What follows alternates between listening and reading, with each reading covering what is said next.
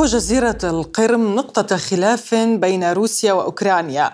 روسيا تقول إنها أراضيها التاريخية بينما أوكرانيا تقول لها الحق في أن تضع يديها عليها وهي أصلا أراضيها. ما سر هذا الخلاف؟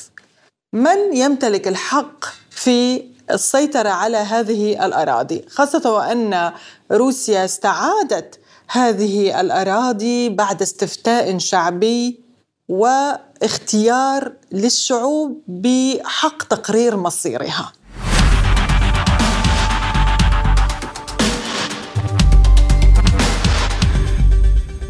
لفهم ما يحدث في شبه جزيرة القرم وما سبب الخلاف الروسي الأوكراني عليها وما أهميتها لكلا الجانبين نستضيف معنا بالاستديو رئيس مركز الدراسات الاستراتيجية والتنبؤ السياسي الدكتور عمار قناة. أهلا وسهلا بك دكتور عمار في برنامج Arab Point Podcast تحياتي أستاذ نغم وسعيد بوجودي معكم. أهلا بك. يعني حضرتك من سيفاستوبل من شبه جزيرة القرم إلينا إلى الاستوديو. كيف هو الوضع اليوم في شبه جزيرة القرم؟ فيما يتعلق يعني في جزيرة القرم يجب علينا أن نعي يعني الكثير من النقاط التي كانت هي جزء من التكوين يعني المجتمعي وهذه التجربة التاريخية اللي مرت بها شبه جزيرة القرم متمثلة ممكن يعني القول آه، بعد يعني ثورة الميدان الميدان الأوروبي في في كييف. الكل يعلم أن شبه جزيرة القرم يعني كانت هي جزءا أيام الاتحاد السوفيتي كانت جزءا من روسيا السوفيتية. الروسية لكن يعني في الخمسينات وفي عهد آه، الرئيس آه، خروشوف كانت هناك نقل يعني إداري لهذه المنطقة من روسيا آه، روسيا السوفيتية إلى أوكرانيا السوفيتية. هذه يعني المسألة هي تعتبر يعني مسألة مهمة ليعيها يعني المشاهد لأن هناك الاختلافات فيما يتعلق في المسألة القانونية من شبه جزيرة القرم لمن لمن تعود. لكن لو أتينا إلى التركيبة يعني المش المجتمعية وحتى الإثنية. آه، نرى أن هناك يعني تقريبا أكثر من يعني 60% من الإثنية الروسية وهناك ما يقارب تقريبا يعني 18% من التتار التتار القرم والباقي يعني ما بين جنسيات أخرى وأيضا المكون الأوكراني. ولطالما يعني شبه جزيرة القرم كانت يعني منطقة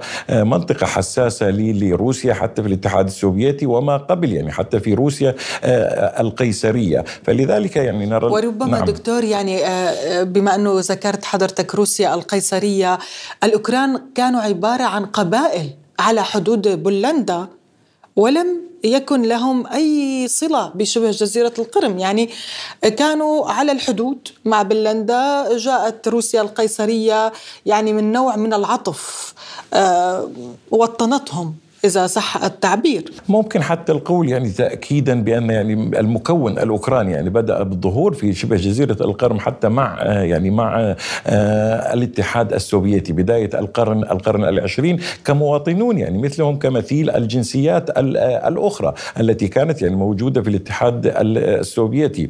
فلذلك يعني مسألة أن أحقية القرم لأوكرانيا هذه مسألة لا يختلف عليها اثنان يعني لأنه عندما نتكلم عن أوكرانيا كدولة يعني أو كمشروع آه، سوفيتي. فهي فعلا بدأت يعني بالظهور آه، فقط مع الاتحاد السوفيتي وحتى آه، بناء على يعني الخرائط التي وضعها مؤسس يعني الحزب الشيوعي لينين آنذاك. وكانت يعني ضمن ضمن حدود معينة. وتابع يعني مرة أخرى أقول تدخل في روسيا السوفيتية وليست وليست أوكرانيا. لكن التوظيف السياسي يعني رأيناه في المراحل الأخيرة وخاصة يعني بعد انهيار الاتحاد السوفيتي سبب الكثير يعني من الأزمات الأزمات آه، لروسيا مسألة يعني الارتباك في المنظومة آه، السوفيتية ومن بثق عنها من آه، من من دول. فكانت هناك على سبيل المثال مسألة الأسطول الأسود.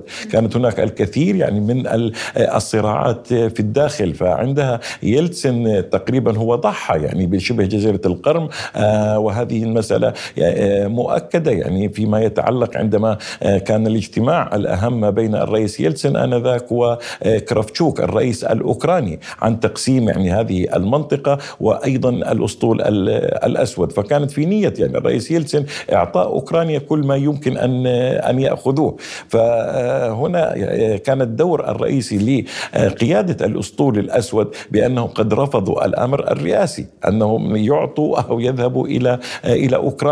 فكانت هناك الخيار أنه بالخيار لمن يريد أن يبقى في يعني الجيش الروسي أو الأسطول الأسود الروسي فليبقى ومن يريد إلى الطرف الأوكراني. فلذلك المسألة دائما كانت هناك ضمن هذه يعني المتغيرات. وأتت يعني بداية الأزمة التي نراها اليوم هي ليست فقط من الرابع والعشرون يعني من شهر فبراير بل هي بدأت منذ عام 2004 وهنا يعني تبدأ قصة وقصه جديدة لشبه جزيرة القرم وهي ما يسمى بالثورة البرتقالية في أوكرانيا آه، آنذاك عام نهاية 2004 بداية 2005 ومن تلك الفترة يعني بدأت مفهوم أو ممكن القول مصطلح الذي يمكن أن نقرأه أنه مصطلح مصطلح متناقض وهو أكرنت أوكرانيا بأنها أوكرانيا على سبيل المثال لكن آه ليس بهذا آه يعني بهذا الشكل. فبدأت مسألة أكرنت أوكرانيا منذ عام 2005 طبعا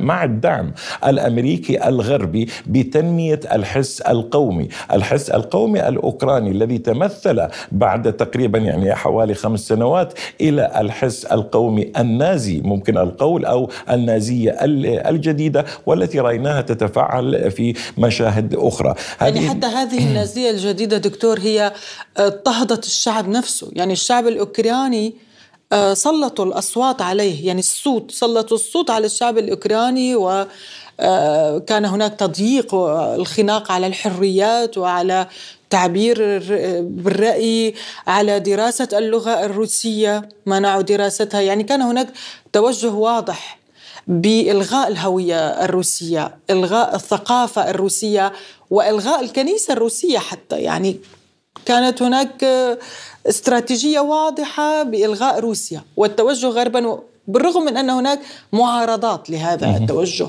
آه، عندما نتكلم عن يعني القومية أو النازية الجديدة الأوكرانية آه، يجب أن ندرك بأن هذا الفكر يعني هذا الفكر لم ينشأ يعني اليوم وهو ليس وليدة الحاضر له جذور يعني تاريخية تمتد لمرحله ما قبل انضمام منطقة أوكرانيا ما نسميها اليوم أوكرانيا الغربية آه، إلى الاتحاد السوفيتي. وهذه المسألة هي فقط أتت عام 1938 عندما يعني ستالين أعاد هذه المناطق من بولندا آه، إلى أوكرانيا أي إلى الاتحاد السوفيتي. ولطالما كانت آه، يعني الدول آه، ومنها يعني ممكن القول بريطانيا والولايات المتحدة استخدمت هذا يعني هذا الفكر بمكوناته التنظيمية التي معروفة اليوم بالتنظيمات يعني تنظيم على سبيل المثال البنديرة أو القطاع القطاع الأيمن.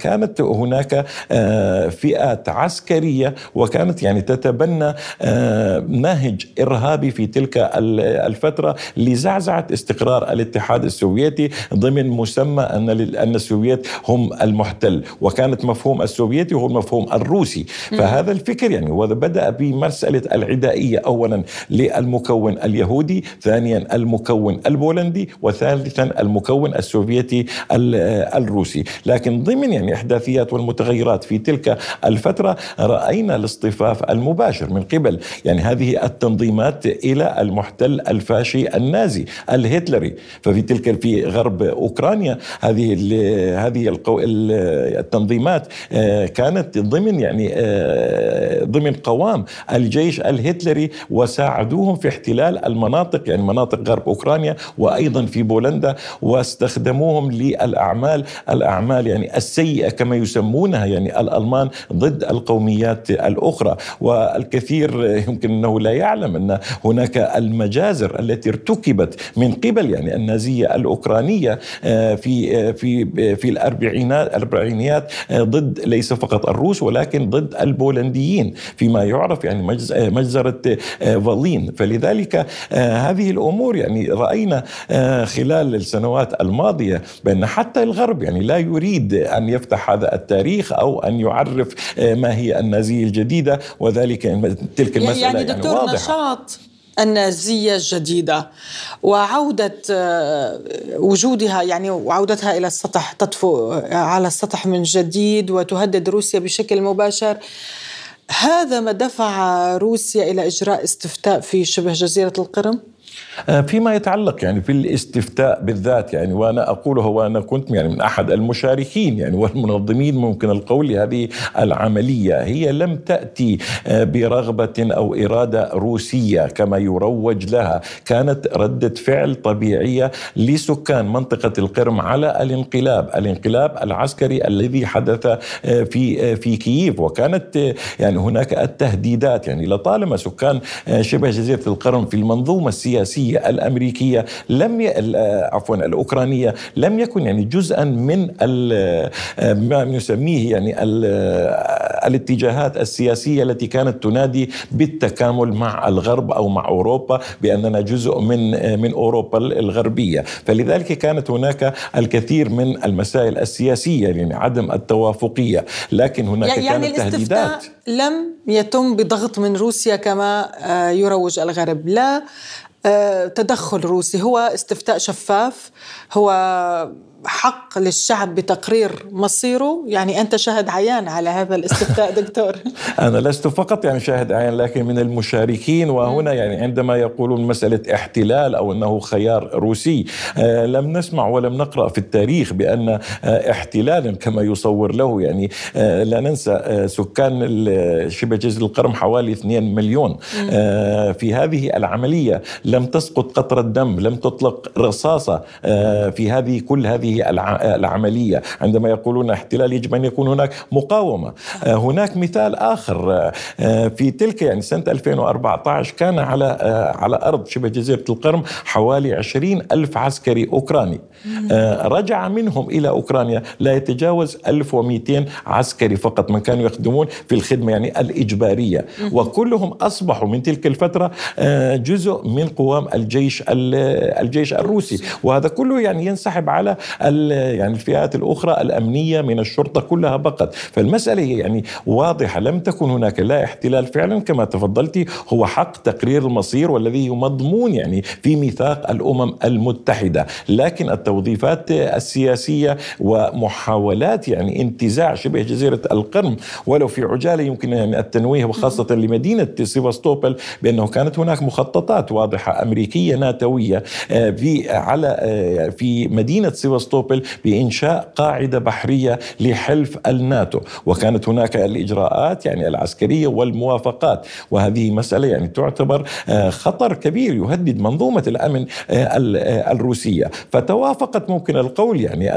الظروف السياسية. لكن يعني مرة أخرى نقولها أن الخيار كان شعبيا والتدخل لم يكن تدخلا عسكريا. والقوات العسكرية التي رآها العالم يعني في المدن في مدن شبه جزيرة القرم هي يعني من قوام الأسطول الأسود والذي هو موجود في المدينة ولم يخرج منها منذ القرن الثامن عشر.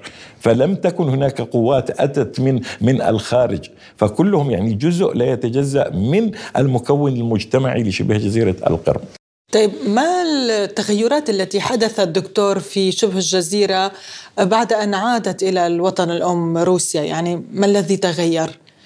ممكن القول تغير الكثير يعني من ناحية على سبيل المثال الاقتصادية يعني الناحية الاجتماعية. هناك يعني نوع وشعور آه، بالفرح والأمان بأن هناك استحقاق يعني تاريخي وقد وقد تم.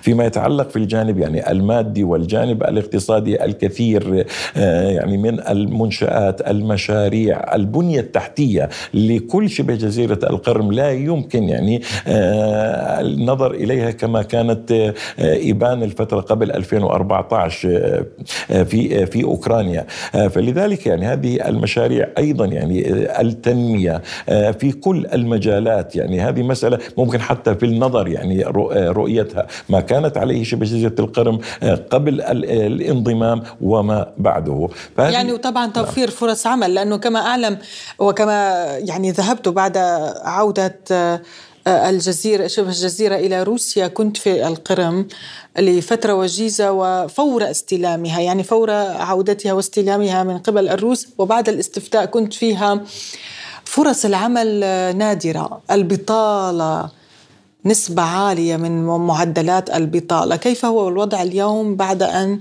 وضعت روسيا يدها عليها؟ يعني أذكر أنني سألت شاب آه، اليوم آه، عادت شبه الجزيرة إلى آه، روسيا. ما رأيك بهذه العودة؟ قال لي بالحرف الواحد يهمني أن أجد عملا يعني بالنهاية الشخص العادي بهمه مو السياسي وإنما لقمة العيش يعني هذا معروف فكيف نعم. هو الوضع اليوم في شبه جزيرة الخليج؟ لا الوضع طبعا هو أحسن يعني بكثير وفيما يتعلق يعني مسألة فرص العمل هي مرتبطة يعني بالمشاريع التنموية مرتبطة بمسألة الازدهار يعني التي نراه لا نقول بأن هناك يعني المصانع مثلا أو هذه الفرص الكبيرة يعني كثيرا آه، لأنه لا ننسى أنه منذ عام 2014 ولغاية الآن كانت هناك عقوبات يعني عقوبات اقتصادية آه، فيما يتعلق بشبه جزيرة القرم. الكثير من الشركات العالمية كانت ترفض الدخول يعني إلى آه، إلى الجزيرة شبه جزيرة القرم تخوفا من العقوبات الغربية. لكن مع ذلك يعني مع التوسع يعني روسيا في المشاريع للبنية التحتية لا الفرص يعني فرص العمل توفرت وأيضا نتكلم عن التحديث في يعني منشات أو ممكن القول يعني ما يتعلق في التعليم التعليم العالي الصحة. فكلها يعني مع انخراطها في النظام النظام الإداري الروسي وفرت أيضا يعني فرص عمل أكثر مما كانت عليه في السابق. ماذا عن الأمن والأمان؟ يعني اليوم آه، تهديد مباشر لشبه جزيرة القرم من قبل نظام كييف بقصف آه، شبه الجزيرة وإعادتها ولو بالقوة ولو بالقصف ولو آه، بدعم غربي بدعم ناتوي. كيف هو الوضع الأمني في شبه جزيرة القرم؟ ونحن نتذكر هنا أنه منذ فترة وجيزة تم تفجير جسر القرم. آه نعم آه، شبه جزيرة القرم ممكن النظر إليها من شقين يعني فيما يتعلق في السياسة الدولية أو خاصة لل يعني النظام السياسي في في أوكرانيا. أولا يعني الشق الرمزي بأنها يعني مسألة باتت رمزية أكثر مما هي استراتي استراتيجيا. وأيضا المسألة الشق السياسي وهو فيما يتعلق في الدور يعني الأمريكي آه وأيضا يعني اللعب على هذه المسألة. آه في الفترة الأخيرة يعني نستمع إلى تناقضات كبيرة صباحا يخرج إلينا رئيس وزير الخارجية الأمريكي بلينكن ويتكلم عن أحقية أوكرانيا آه، في استهداف في شبه جزيرة القرم. في المساء يخرج علينا رئيس هيئة الأركان الأمريكية والذي يعني يطلب وينادي بعدم استهداف آه، شبه جزيرة القرم. فهنا يعني اختلطت المسألة ما بين يعني توظيف سياسي وابتزاز سياسي ومد أمد هذه آه، الأزمة. لكن فيما يتعلق يعني في الأمن طبعا الأمن الامن هو موجود وهذه الاختراقات هي ليست يعني من مفهوم القصف ولكن يعني المسيرات. المسيرات التي نعم. لا يمكن أن تؤثر يعني كثيرا على المسار أو على الأمن آه، شبه الجزيرة. آه، لكن يعني آه، بغض النظر المسألة لغاية الآن هي منطقة مستهدفة يعني مستهدفة من النخبة السياسية في كييف ضمن الضوء الأخضر يعني الأمريكي.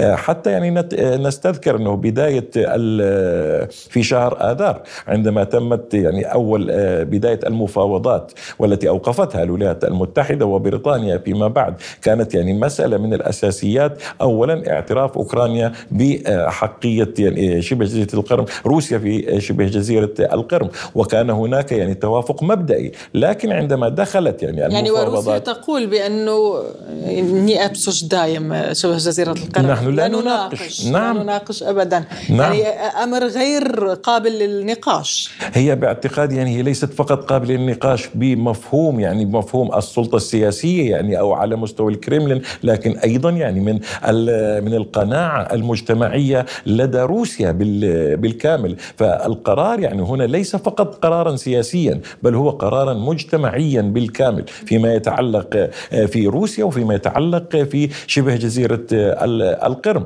لكن يعني نرى اليوم أن هناك ارتباك واضح في مسألة دعم أوكرانيا فيما يتعلق في مفهوم يعني الائتلاف الغربي ضد ضد روسيا وباعتقادي إن يعني الإنسان العادي اليوم بدأ يفهم بأن فعلا أن هذه ليست يعني ليست صراعا عسكريا ما بين يعني روسيا هل لديه قلق الإنسان العادي دكتور في شبه يوجد قلق في شبه الجزيرة؟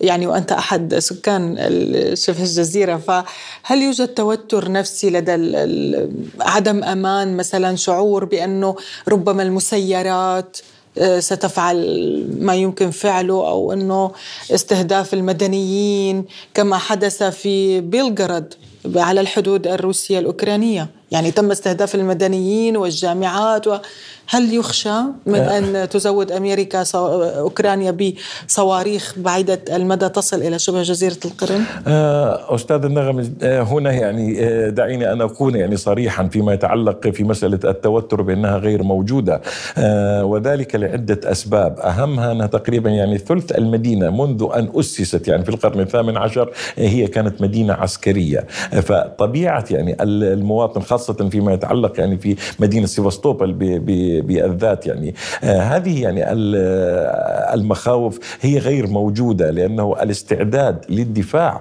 عن يعني شبه جزيرة القرم هو موجود منذ عام 2014 منذ كانت التهديدات تهديدات التي كانت تخرج من الميدان للقضاء على سكان شبه جزيرة القرم لأنهم يعارضون السياسة أو سياسة أوكرانيا فيما يتعلق في التوجه إلى المنظومة الغربية. آه، لغاية الآن يعني حتى منظومة القيم يعني القيم القيم آه، في آه، في شبه جزيرة القرم هي كانت تختلف يعني عما كانت في آه، في كييف. فهي دائما كانت أقرب إلى أقرب إلى المفهوم الروسي وأيضا في مكوناته المجتمعية والإثنية والدينية. فلذلك يعني لا لا يوجد هناك من يخاف من أنه يمكن أن تقصف لأنه أيضا هناك قناعة بأنه هناك جيش وأسطول يمكنه الحفاظ والدفاع عن شبه جزيرة القرم. سأنتقل آه، من السياسة قليلا إلى الإسلام في شبه جزيرة القرم المسلمون كيف يعيشون هل يوجد حرية بالمعتقد الديني يعني كما يوجد في بقية مناطق آه، روسيا؟ آه، طبعا يعني كما قلنا حوالي 18 إلى 20% ممكن أن نقول انه في آه، شبه جزيرة القرم هم يعني من التتار آه، القرم وكلهم تقريبا حوالي 99% هم من يعتنقون الديانة الإسلامية. تاريخيا لا ننسى أن مدينة بخشي سراي هي كانت عاصمة عاصمة الخانية إيبان يعني قبل روسيا دخول روسيا القيصرية. كما هو الحال يعني في جميع الأقاليم الروسية مسألة حرية الأديان هي موجودة والكل يمارس يعني يمارس حقوقه. وهنا أيضا مثال أعتقد أنه ممكن يعني يكون مثالا جي جميلا حتى في مدينة سيفاستوبل المسجد المسجد الكبير.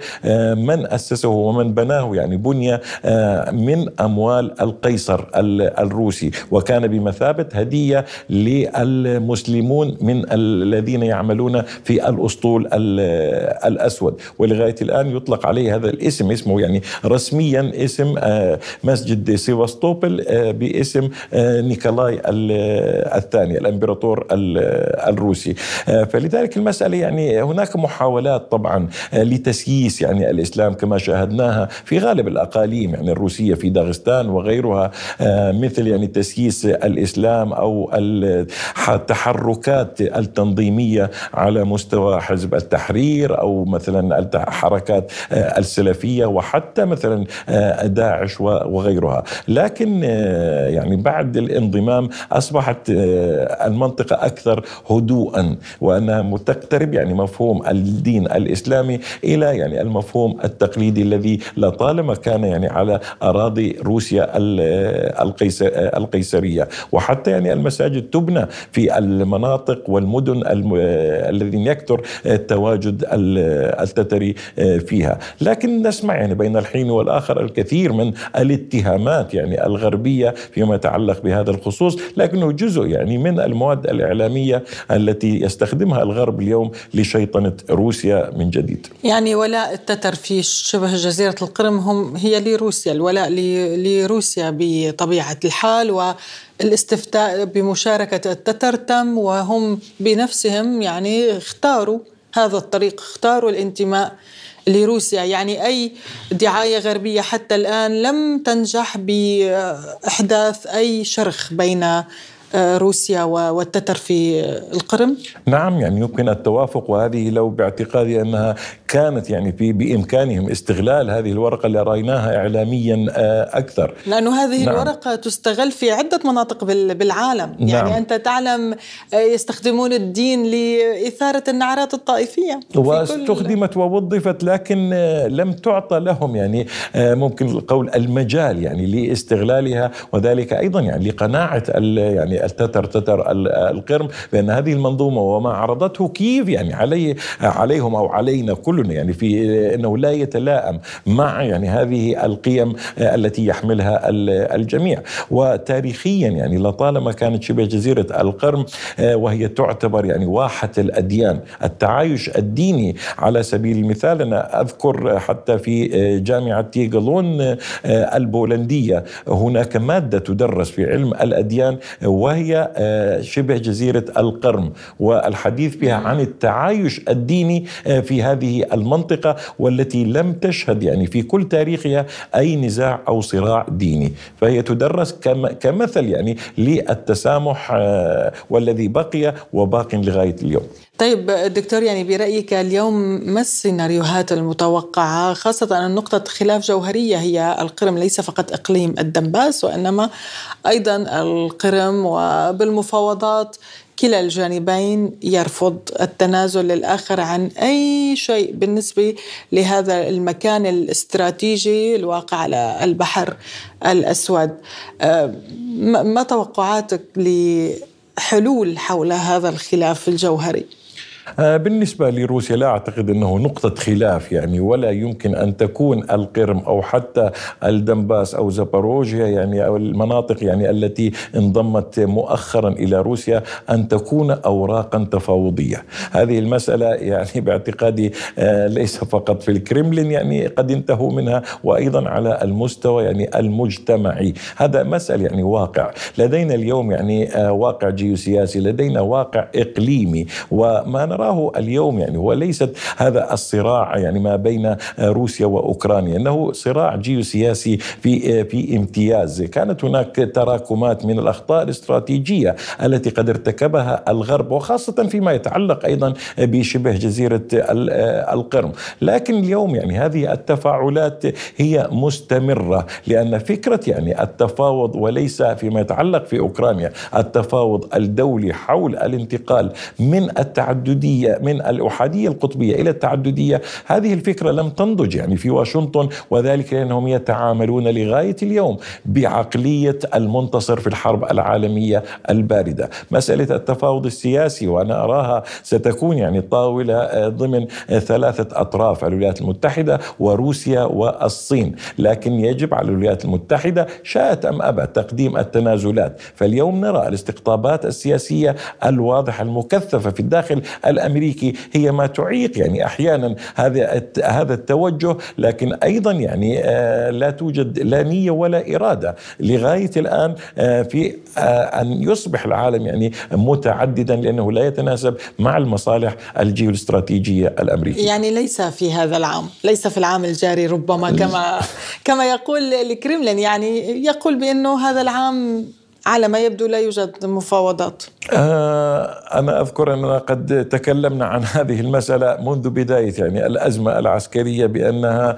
من المستحيل أن تنتهي يعني هذه الأزمة أو بوادر يعني حلولها قبل عام 2020 والمسألة هي مرتبطة بالانتخابات 2030 المصيرية لا ال ال ال الانتخابات المصيرية 2024 في الولايات 24. المتحدة. آه لأن هذه الإرادة هذه الإدارة اليوم يعني آه من الصعب. يعني آه أن تكون يعني إدارة آه هي منذ البداية أتت لتفعيل هذه الأزمات الدولية. وهنا أيضا يعني يمكن أن نستذكر يعني هي إدارة بايدن استكمالا لإدارة أوباما. وكانت يعني الفكر يعني في هذه أو المخططات والمشاريع كانت هي الانتقال بالعالم أو الخروج الجزئي من الشرق الأوسط والتوجه إلى بحر بحر الصين. آه، فيعني التصعيد مع الصين التصعيد مع مع روسيا. هي مسألة يعني كانت منذ البداية كانت متوقعة لكن لم يكن هم يتوقعونه بأن روسيا قد استعدت العالم قد تغير. هناك ارتدادات ممكن القول أو تمرد في العالم على السياسة والهيمنة الأمريكية الذين لم يكن يعني يتوقعوه. من أولا الناحية الاقتصادية وثانيا الناحية آه، السياسية. آه، فلذلك نحن الآن ضمن متغيرات جديدة. آه، لكن ونقطة نعم. التفاوض لن تكون لا على شبه جزيرة القرم ولا على المناطق الأربعة التي آه، آه، انضمت إلى نعم. روسيا هذه مؤخراً. المسألة من المستحيل. مفروغ منها. نعم مفروغ منها.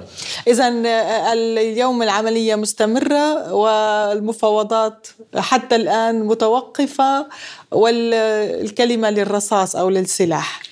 ممكن يعني بشكل آخر لو كنا نتكلم يعني عن هذا ال يعني ال هذه الأزمة آه، بداية إن تكلمنا عن آه، عملية عسكرية آه، في أوكرانيا فنحن اليوم نتكلم عن حرب يعني حرب ما بين روسيا والمنظومة ال- الغربية. حرب إعلامية حرب نفسية حرب اقتصادية لكن في نفس الوقت يعني هذا الائتلاف الغربي في البداية بدأ وكأنه متماسك لكن اليوم لدينا ثلاث كتل في هذا الداخل ال- يعني الغربي. اولا الكتلة الانجلوساكسونيه وثانيا كتلة أوروبا الغربية وثالثا كتلة أوروبا الشرقية. وهنا تتباين المصالح والأهداف كانت يعني تكتيكية أم استراتيجية بهذا آه، الطرح. فلذلك نرى التداعيات الاقتصادية وأيضا يعني المجتمعية والتي كنا ننوه لها منذ البداية بأنه ستكون هناك إفرازات مجتمعية سياسية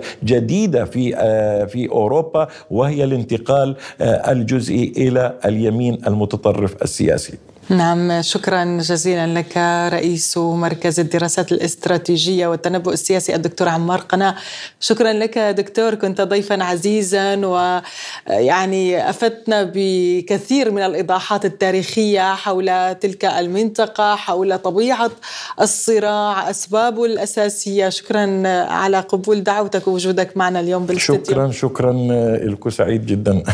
أتمنى لكم كل التوفيق. شكرا لك شكرا. وأيضا أنتم مشاهدينا كل الشكر لكم على حسن المشاهدة وكنا معكم في هذه الحلقة عن شبه جزيرة القرم وتاريخها وسبب الصراع الأوكراني الروسي عليها. لا تنسوا متابعة Arab Point Podcast على يوتيوب وفيسبوك وتويتر وبودكاست. إلى اللقاء.